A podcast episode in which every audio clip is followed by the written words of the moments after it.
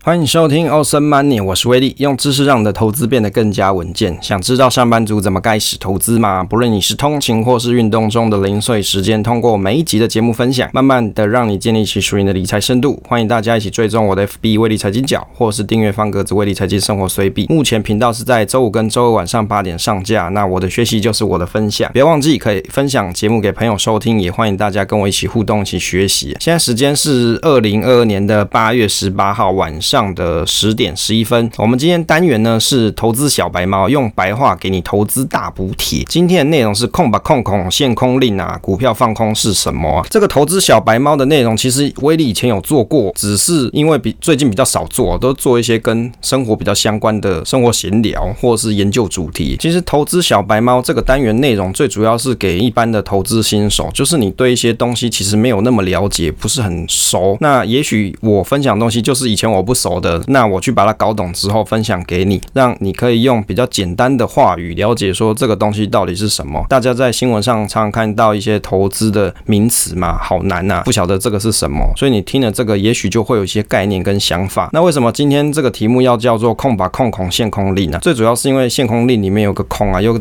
跟这个空把空空很像。那于是让威利想到有一个广告啊，非常有意思，叫做什么？啊、呃，这股神经痛就是腰部椎间盘一一位。那是腰部椎间盘换气造成的腰痛，也是一滴疼痛。有几款情形，请卡空吧空空空九里空空空啊！威利的台语真的是非常烂。这个就是健身中医诊所的一个很有名的广告台词啊，就开头的地方念给大家笑一下，让你可以提神一下。再来今天我们的内容，首先要跟大家分享一下什么叫做放空啊？原则上就是投资人他看坏市场的行情，就是借股票来卖啊，待股价跌回之后再买回股票做赚价差，等于是股价涨你可能会赔钱，但是股价跌的时候你可能就赚钱喽。所以放空这件事情就是投资人当当你看坏行情的时候，你可以去使用的一种工具啊。它又可以叫做融券放空，就是比如说我看这只股票我觉得会跌，那我应该怎么做呢？我可以先去跟别人借股票来卖嘛。那因为我觉得会跌，所以我先借来卖之后，我用比较高的价格先卖掉。那等股票啊它它真的价格跌。下来之后，我再用便宜的价格把股票买回来还给别人嘛，于是乎你就赚到钱了。这个就叫做融券放空的方式。好，就是用一个比较简单的方式。用举例来说，比如说现在有一档股票，它是一百块钱，那我觉得它后市看跌，那我就观察到了，我可能有一些 idea、一些想法，我觉得它后面会跌。那现在股价是一百块，那我到底要怎么赚钱呢？我就可以先在市场上跟别人借股票，我就借这张股票，先在市场上用一百块钱给它卖掉。结果呢，如我的预期，它真的跌到了八十块钱哦，它真的跌下来了。那我就用八十块钱在市场上买这档股票回来，再把股票还给我借的人，好，就是借我的人啦，我就把这股票还给他。那于是这中间的二十块钱的价差就是变成我放空赚到的，这就是一个比较简单的说明啊。接着来讲一下什么是限空令啊，因为刚刚听完了什么叫做放空嘛，接着就来看一下限空令。又有人可能会称呼它叫做禁空令，就是禁止大家去放空，限限制大家做。放空啊！现行证券市场的限空令，它的意思是指说股票平盘下皆不得放空啊。这个平盘日又是叫什么东西啊？大家可能在新闻上常常看到，尤其像投资小白猫，你可能不晓得什么叫平盘。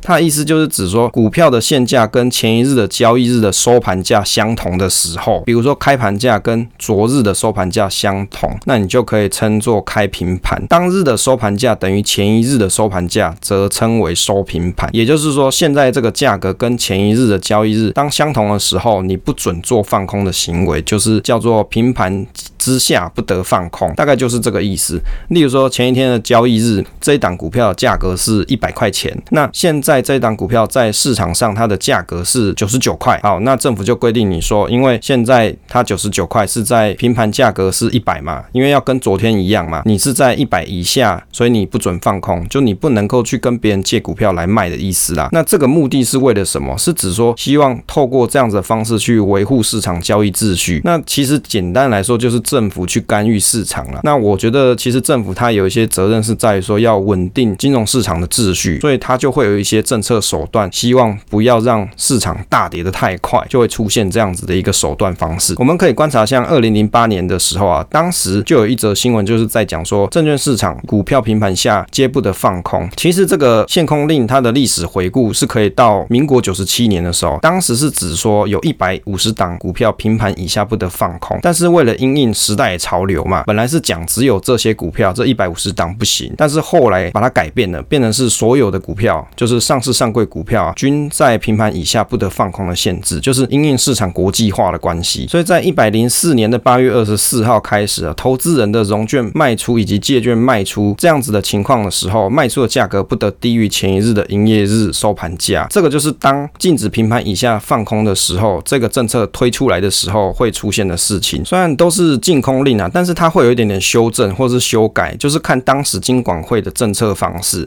像二零二零年的三月十九号，那时候是因为疫情的关系嘛，全世界都在大跌。那个时候的金管会它是宣布，当日收盘价跌幅达三点五 percent 以上，次一日的交易日不得以低于前一日的交易日收盘价放空。就是它有定了一个 rule 一个规则，就是你当天的收盘价跌幅到了三点五 percent 以上的话，那下一个交易日你就不能够用低于前一个交易日的收盘价放空。就有这样子的政策，让投资人会比较有信心呢、啊。因为限空令跟禁空令这个东西，它只要一旦实施的时候，就会有很多本来想要放空的人，他就会变得比较忌惮，就是会比较怕啦，因为很容易可能会出现嘎空的情况。那嘎空又是什么东西呢？很多人可能不晓得，嘎空的意思就是说，本来大家认为说股票应该要跌，可是没有跌，只好花钱把股票买回来再还给券商，那反而会让股价上涨，放空的人就会赔得更惨。所以这个东西就叫做轧空，就是说你看错方向了啦。所以你看，当限空令这种政策出来的时候啊，就会有很多人投资人啊，就会觉得很靠腰，因为他本来已经看好了市场要走坏了，他也觉得市场会持续大跌，他就去放空股票。结果这个限空令一出来，反而他就不能操作，就要去市场上买股票还给券商，那于是他就赔赔钱的。所以像上一次，在我记得是在八月还是七月的时候，那时候政府宣布国安基金进场护盘呢，就有股民就在靠北说啊，这个政府怎么突然临时讲这个东西？这个就是因为他可能在那个时间点他有做放空的操作，结果政府突然喊这个东西，就会让他可能会投资赔钱，因为市场的行情可能会反转。结果没错啊，的确就反转了嘛。所以对于做空的人来说，其实是一个很难做的事情，因为你不知道什么时候市场它真的要大跌了。对你来说，你做空的人你是要大赚的，但是因为政府它算是要稳定金融市场秩序嘛，它就有这个理由去干预市场，它可以比如说用国安基金进场护盘，或者它用限空令的手段让你没有办法赚到钱，这个就是一种制度啦，一种方式。那为什么最近又提到了像限空令这种东西呢？最主要是因为最近台海危机的关系，就是我们的好朋友中国这个地区啊，常常会有一些飞弹射到台湾海峡附附近，于是就打击了投资人的信心。所以金管会他就在今年的八月四号就表示说，下一个阶段就会评估市况，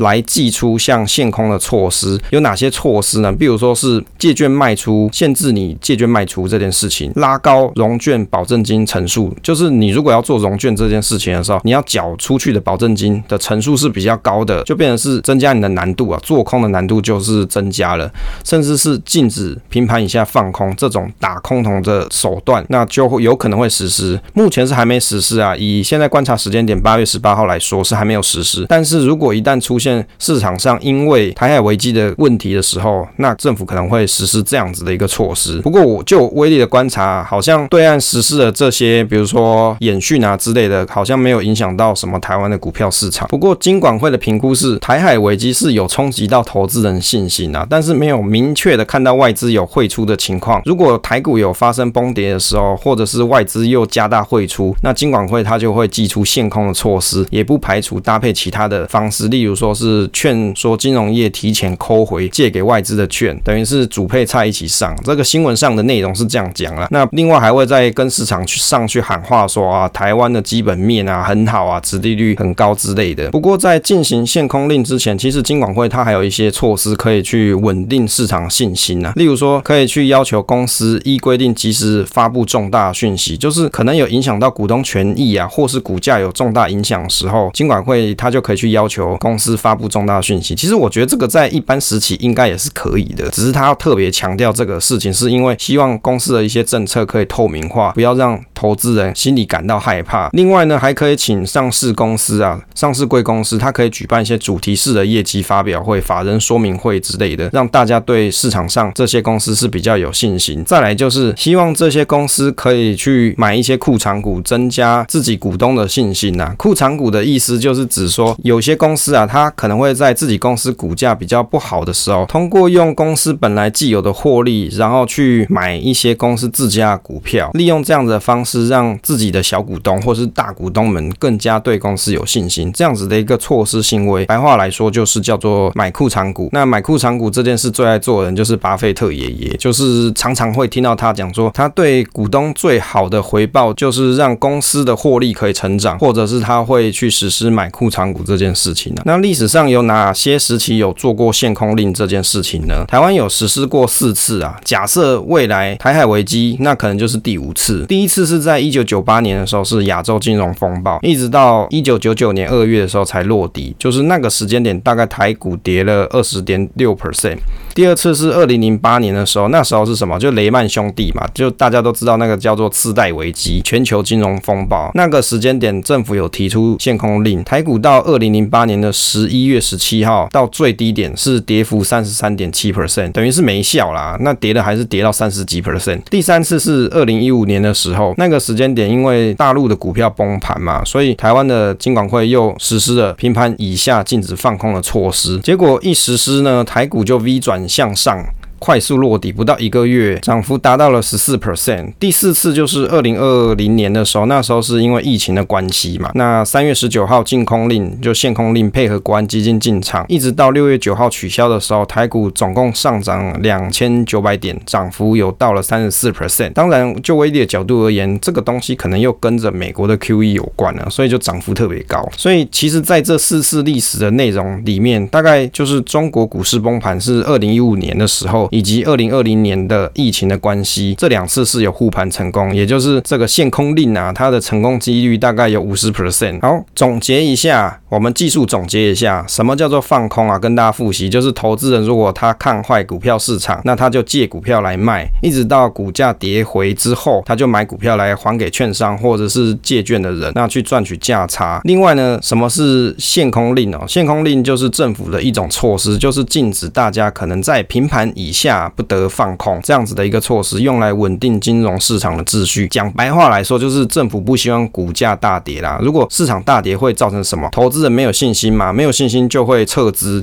就会想要把市场上的股票都把它卖掉，就是你库存的股票都把它卖光光，你就会发现说股票就会一直大跌，一直大跌。就像今年上半年，台股从一万八千点一直跌到了现在一万五千点左右，那更深的时期是到一万四千多点嘛？那也就是说，透过一些政策手段的方式，要稳定金融市场秩序。因为股价跌太多的时候，那有些公司它筹资就会变得比较困难，那也有可能影响到公司长长期的发展。所以为了要稳定国内的市场，所以政府就会提出这样子的政策。那限空令，它讲白话来说就是禁止你去做放空，只是它可能有某些条件，例如说你是在平盘之下不得放空，或者是你要在前一日的时候收盘日跌了三点五 percent，次一日禁止平盘下放空，这个东西都可以微调。原则上就是。政府不希望大家积极的做空了，那让市场的股价可以维持在一定的水准之上，那这就是一种稳定股价的措施。当然，稳定股价措施有很多嘛，那目前正在进行当中哦，就是宽基金进场了。